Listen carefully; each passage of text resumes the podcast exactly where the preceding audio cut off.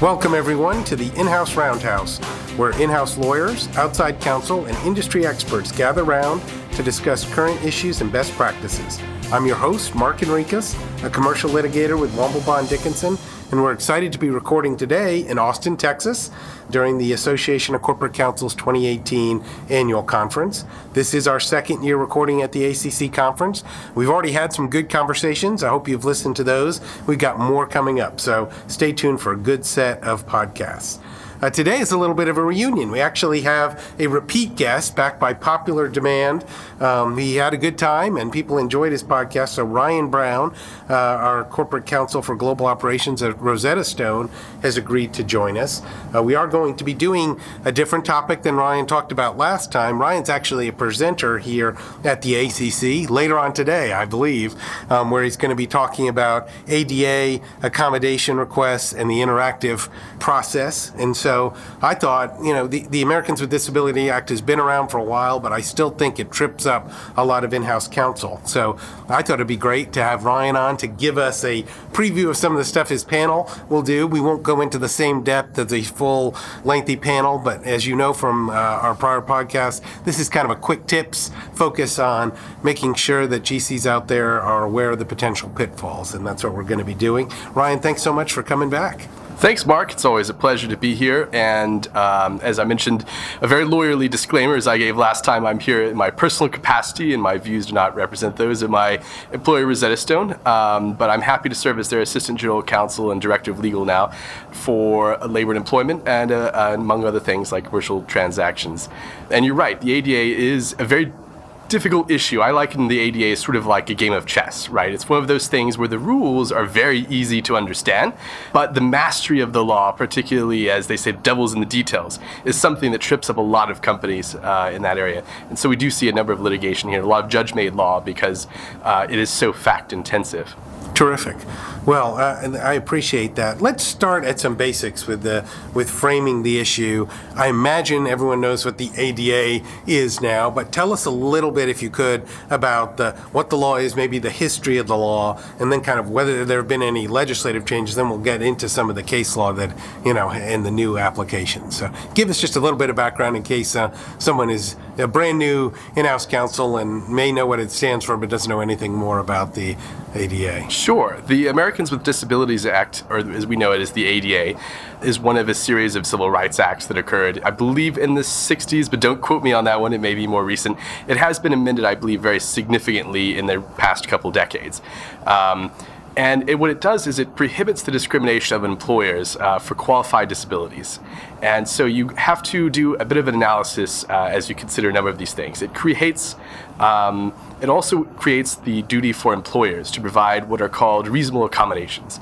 And that's where the rubber really hits the road for most employers in terms of uh, complying with this law. Uh, not just the non discrimination aspects of it, but the uh, reasonable accommodations aspects of it. And so, you know, there's a bit of a multiple uh, prong analysis that you go into in terms of determining whether an employee is a qualified employee, um, whether the employee is disabled, as it would be considered under the Act, and whether the accommodation requested by the um, employee would then be reasonable through a number of things which have been built out by the law in terms of what reasonable can be. Uh, the law specifically states that you know the accommodation does not need to be provided if it would produce an undue uh, burden on the employer. And of course, as you can imagine, there's a lot of litigation and clarification sure. from the Department of Labor uh, as to what an undue burden would be. Great. I think that, no, that's a great overview. And so, you know, I think sometimes we just think of anti discrimination, you know, practices. We can't discriminate based on race, based on age, based on sex. And it's true, you can't discriminate based on disability. But the accommodation we're going to talk about some today is an affirmative obligation that goes beyond just, we're not going to fire you because of a disability or we're not going to refuse to hire you. You actually have to provide a reasonable accommodation. Absolutely. Um, I, I, believe where this whole process starts is, um, and where it can often get tripped up, is that most employers should develop a policy in terms of how you process uh, incoming claims. That is very helpful in terms of being a defensible. Um, in the event that you are facing an ADA uh, discrimination claim for failure to accommodate, right, which is the name of the usually the name of the claim, either in state law or federal, uh, when it comes down to it. Um, is that you educate your employees and managers as to where an employee seeking an accommodation should go to, right? Is it a form that they need to complete? Do they need to turn it into HR? Usually it's HR that owns this process, but it could be, you know, a managerial aspect as well.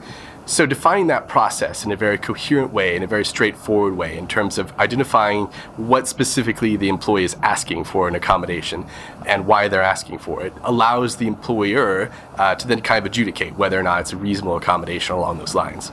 Does the accommodation process apply to both new hires as well as existing employees? In other words, if I'm applying for a job, can I seek an accommodation, or is it only once I've got the job I, I seek accommodation to, to help me do it. Right. To answer your question, Mark, I would say that the ADA applies to both areas, right? But the reasonable accommodation usually is something that's applied within the employment relation context after you are an employee of the company and it relates to your individual job duties.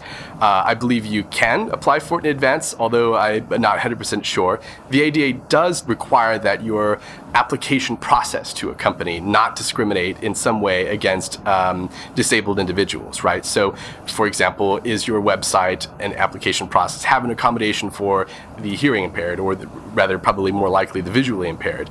Those parts then uh, require employees to take steps from the ADA's perspective. And you sometimes see a little bit about that in terms of uh, using your websites that are part of a general um, audience. I was about to go down a tangent, and that probably doesn't make sense for this conversation. But I was going to talk about um, the ADA in terms of setting up, like, so if you set up a shop, right, it's a public. There's a certain set of duties that you have to provide to the public, but there are a few cases out there that discuss that websites that are basically the equivalent of a public-facing business right? So an e-commerce website, then need to have all of the normal accommodations for any disabled individual uh, that may be applying to those uh, websites. The mm. the Department of Labor hasn't commented on what they think about that, but there are some very creative plaintiffs' attorneys, uh, and they have at least a couple district level court decisions that may suggest that that is a line of thinking in, until the DOL clarifies otherwise. Uh, so the application process is something that employers should certainly take into consideration. Okay, great.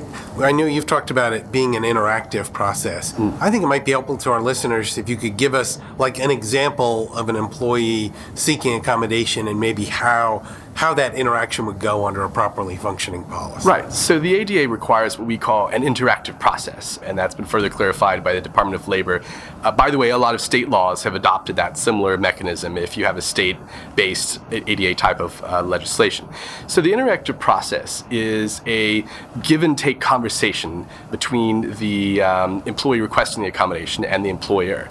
Usually it starts off with the completion of your formal request, the employee's formal request for an accommodation. Um, then it's evaluated by the employer through their own processes, usually HR, sometimes HR in conjunction with the legal department. And what that states is, well, maybe you see on its face, okay, I've requested a um, accommodation to bring my you know therapy dog to work, right? Right. And so that's actually our panel later today is going to address some of this upcoming new litigation when it comes to therapy pets, um, mm. which are becoming more popular and an interesting problem for a number of employers. Right. So so we have our request, and so I say, all right, well, let's verify, if appropriate, the actual diagnosis. And uh, often you can have them complete a medical form, right? They have to provide some evidence to you that states that, yes, this is indeed a disability that requires an accommodation. And that often the doctor or, or medical professional will state, all right, here's what I recommend as possible accommodations to, for this person's disability. Now, that is one thing that I always recommend to employers always have, if you're going to have a form, and many employers do, have a form that they provide the medical professional, ask them to uh, put more than one possible accommodation for that particular disability. And this is very important because part of the accommodate, accommodation request process is determining what the best accommodation for the employee may be that is also not an undue burden for the employer. So when the doctor then gives you a list, right, of possible right. accommodations, right, maybe the therapy dog isn't the best accommodation, right? Mm-hmm. Maybe another one would be in providing the employee with a quiet space if they have um, I, am I'm take, making up a hypothetical disability where sure. loud noises are there, and, the pet then supposedly soothes them, right?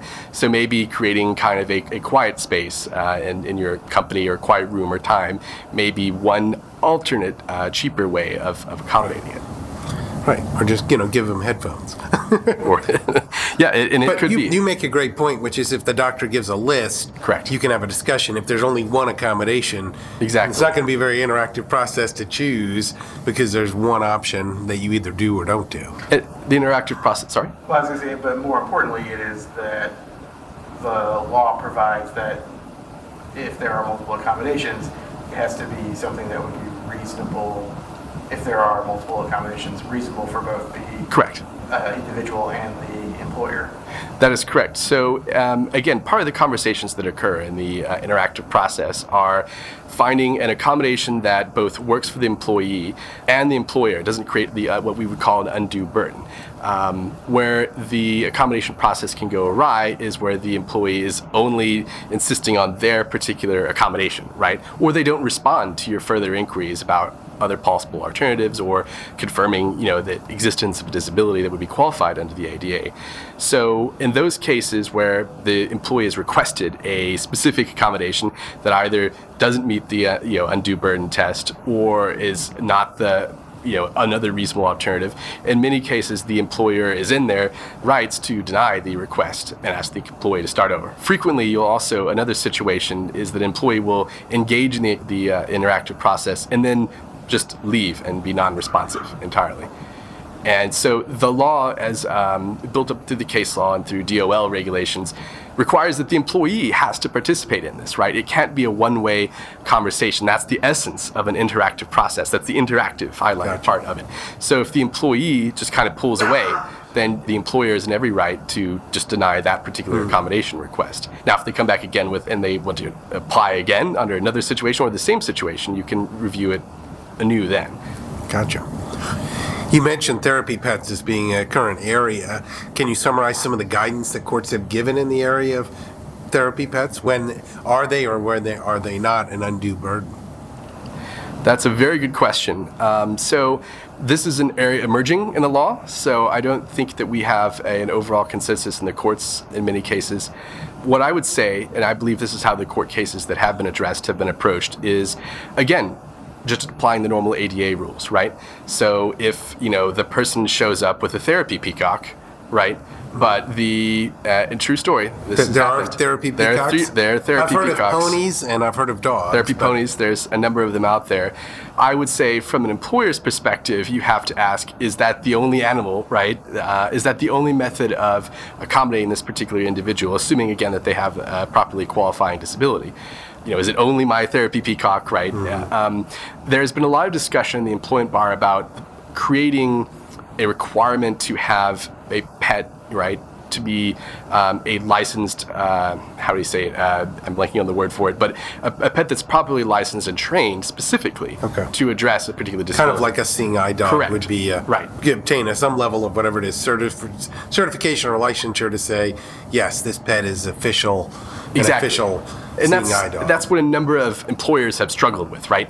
So we've been used to having a seeing eye dog and a um, you know hearing ear dog trained, you know, at high level for years now, right? This is nothing new to employers. Um, they're certified, they're well-behaved animals that behave predictably, but the idea of having a therapy pet that's not otherwise trained, that's any animal that may soothe you, that you want to bring to the office, you know, to Right. address, for example, post-traumatic stress syndrome or anxiety issues, we're trying to determine where we draw the line in that particular aspect. Certainly, we have to accommodate a disabled individual, but you know, to what degree? And and that the jury is still out of there. I would recommend employers uh, look at alternatives and use that the ability to look at alternate forms of accommodation, whether that's the only appropriate pet or or not. Of course, I've been remiss in talking about understanding what, uh, qualifies as a disability because that's one of the threshold sets of analysis, right? Right, right. Not everyone that is stressed at work is going to meet the definition of disability. Exactly. So the ADA was amended, I believe, more recently to address what the courts were narrowing the definition of disability so that it is very expansive, right? If you are perceived as being disabled, even if you're not, and if you have a disability that impairs one or more life essential life functions like seeing or walking in a certain way uh, permanently right? And this is where a number of case law really meets the road because what is permanent? If you have a chronic issue right it's there sometimes it's not there sometimes.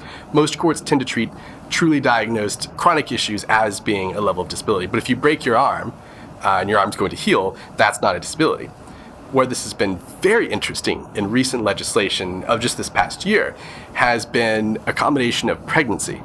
Historically, pregnancy has not been part of the ADA for a number of reasons, legislative and otherwise. Um, the mere act of being pregnant is not a disability. Now, the ADA has always applied to complications during pregnancy that may affect the um, employee or the fetus, but generally speaking, you had no obligation to accommodate a pregnant uh, employee or nursing employee. But Massachusetts and a number of states have adopted laws where they basically have applied the ADA analysis to pregnant and nursing employees. Oh, wow. And so that's new. That's very new uh, to us. It's uh, and I can expect that a number of other states will continue to pass these. I know it's in Massachusetts. I think it's in a few other states. The federal government may eventually take it up. It's it's fairly bipartisan. There's not a lot of opposition here in terms of either political party. So it's a matter of states where uh, certain activists have have an interest in pushing mother mother related interests um, in that area. So that is one cutting edge of the law. Where Yeah, no, that's interesting. And again, they're not saying they are disabled, but they're applying the same standards Yes. from the ADA Correct. in these pregnancy accommodation statutes. Exactly. Interesting. And that's led to an interesting case in Fairfax County, where I live, because you had, where you see the number of these laws and interest conflict. There was a female firefighter who had complained publicly to the media and to uh, Fairfax County that the county was not giving her an accommodation for being pregnant, right? They weren't moving her off of heavy duty firefighting, right? Which is a relatively intense Right. job. I think every firefighter would know. Yeah. and so that she had you know advocated and tried to pressure them to you know adopt something along these lines but the county came back and said that we would be happy to normally do that however your union contract from a labor perspective prohibits uh, considering pregnancy a disability and treating uh, pregnant firefighters and disability uh, and, and employees any differently than than you would otherwise. And, and so in her union contract, it explicitly said that you will not reduce, you know, a pregnant firefighter from full active duty, you know. So you get an idea of conflict of labor and employment interests in Absolutely. this case. No, that's an interesting. That is an interesting one. Are there other issues around either transgender or other LGBTQ issues that either implicate the ADA or are treated in a way that has some of that accommodation analysis? At the federal level, no, there's there's not necessarily a law in play, but if you're a federal contractor under the previous administration, a number of the rules that the federal government flows down to anyone that they do business with included, I believe, um, some uh, unisex bathrooms that would be required for federal contractors. I'd have to go back and check it. They also require that your health plans not discriminate in terms of, I believe, gender reassignment and the diagnosis of gender dysmorphia along those. So there are a number of um, transgender issues that are addressed by the government, at least the previous administration, in terms of rules it flows down to federal contractors. But in terms of legislation currently active anyway, I'm not aware of any. That doesn't mean Gotcha. they don't exist, Right. but Okay, no, good. Um, so you've talked a little bit about the need for an interactive process and the need to have a policy that sets out that practice. I'm, I'm interested if you could give our other in-house listeners maybe some of the common pitfalls or particular practical guidance of areas where companies have messed up, either maybe by not having a policy or have put a policy in place that you know doesn't work right and the courts have called them on it. Sure. Um, as always, I advocate to have a very clear cut policy that you've informed your employees about, uh, either through an intranet or through postings or both. Employees can always claim that they weren't informed about the process or they didn't understand. And once you have a process, and this is very important uh, in so many areas of the law, you have to follow it consistently. So once you've done it for one employee, once you've set this process down, you can't alter it, right? And the other part is uh, don't make a quick analysis that something isn't a disability the new the ADA as amended and is built up by the courts takes a very very broad look at what a disability is. Remember, it's anything that it can impair permanently uh, one or more life functions. So when you take that, that can be applied to almost Right. anything. Alcoholism has been held by the courts to be uh, a disability. Again, not pregnancy, but under new laws uh, that accommodate that possibility there. Obviously, mental health issues can be considered disability if, they're severe and chronic enough. Um, so I would always take a very close analysis before you reject anything as not being a proper disability.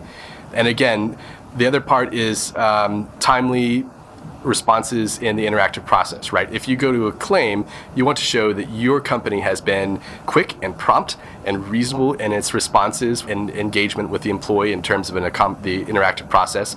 And ideally, if an employee is pulled off, if they don't answer you in five, six weeks, you know, if they give you non-answers, if they don't uh, follow the reasonable explanation, you know, requests that you've had, that definitely will provi- provide you with a good case in terms in, if you ever end up in front of the court. For documentation, is a lot of the interaction in writing where you're already you're necessarily going to have documentation because it's emails from the employee and back?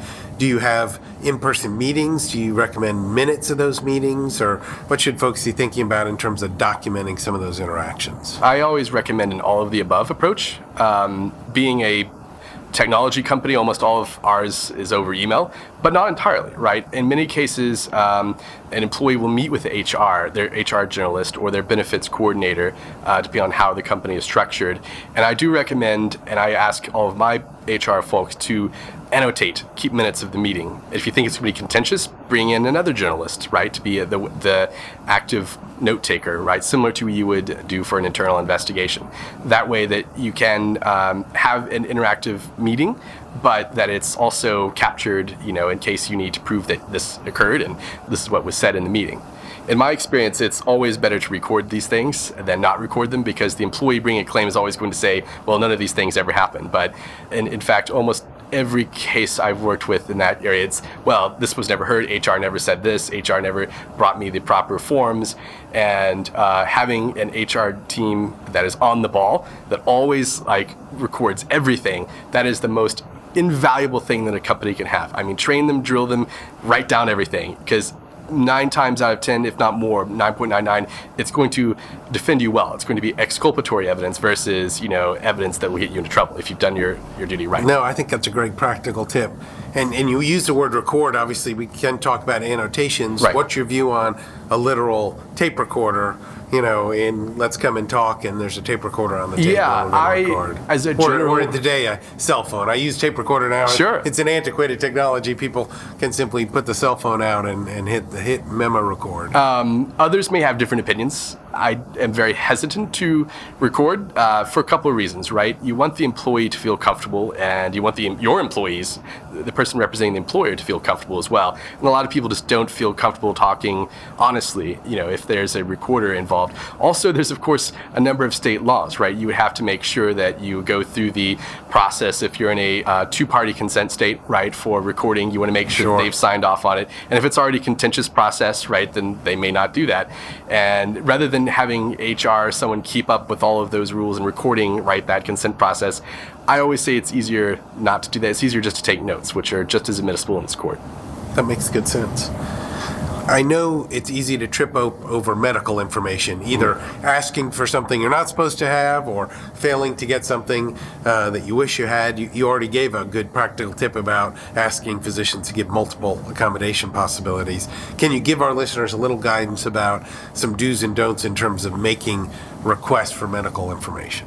Right. So the the request for medical information for the, an ADA is a minefield. So I, my first advice is to consult with your labor and employment specialist, uh, if you have one in house. Otherwise, consult with outside counsel, and have them give you a very defined approach because there are a number of options you do have under the ADA, and there are a number of options you don't have, and the line can be gray.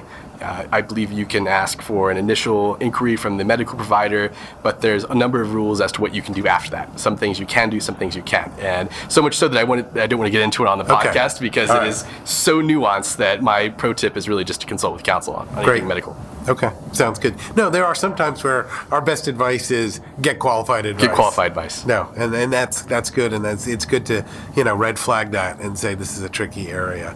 Um, In terms of litigation, do you have any sense of how often we're actually seeing litigation over these accommodation requests and any tips for in house counsel that may be either fighting it themselves as a labor uh, lawyer in house or perhaps engaging with outside counsel to actually fight the process? Right. Uh, I would say that litigation is fairly common in this area, and it's one of those darned if you do, darned if you don't when you try to legislate a law like this. On the one hand, the government doesn't want to make it so defined that they exclude people that they want to be included in the law or types of disabilities they want to include in the law. But with these types of laws, right, when you take that broad expansion, it's the courts ultimately they're going to be deciding.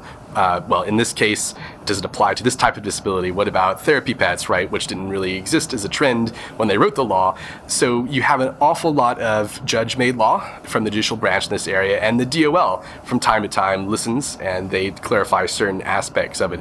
So it is a, a very complex area to keep up with. And again, I would always just say have a defined process, have that process checked out by outside counsel. I would suggest, and then stick to that process and record everything. Great. Those are good tips. Any, um, we're, we're nearing the end of our time. Any, any final advice you would want to give uh, to folks facing, facing ADA concerns? Again, um, just to reiterate what I've said before, ADA is one of those employment laws that is, is very scary, and there is a lot of litigation on it. But the principles of the law are, are pretty straightforward, and if you just apply that analysis uh, uniformly and consistently throughout your company and you train your HR team, right? Your, your HR, for an inter- in house uh, employment attorney such as myself, HR, they're the folks tactically implementing this policy.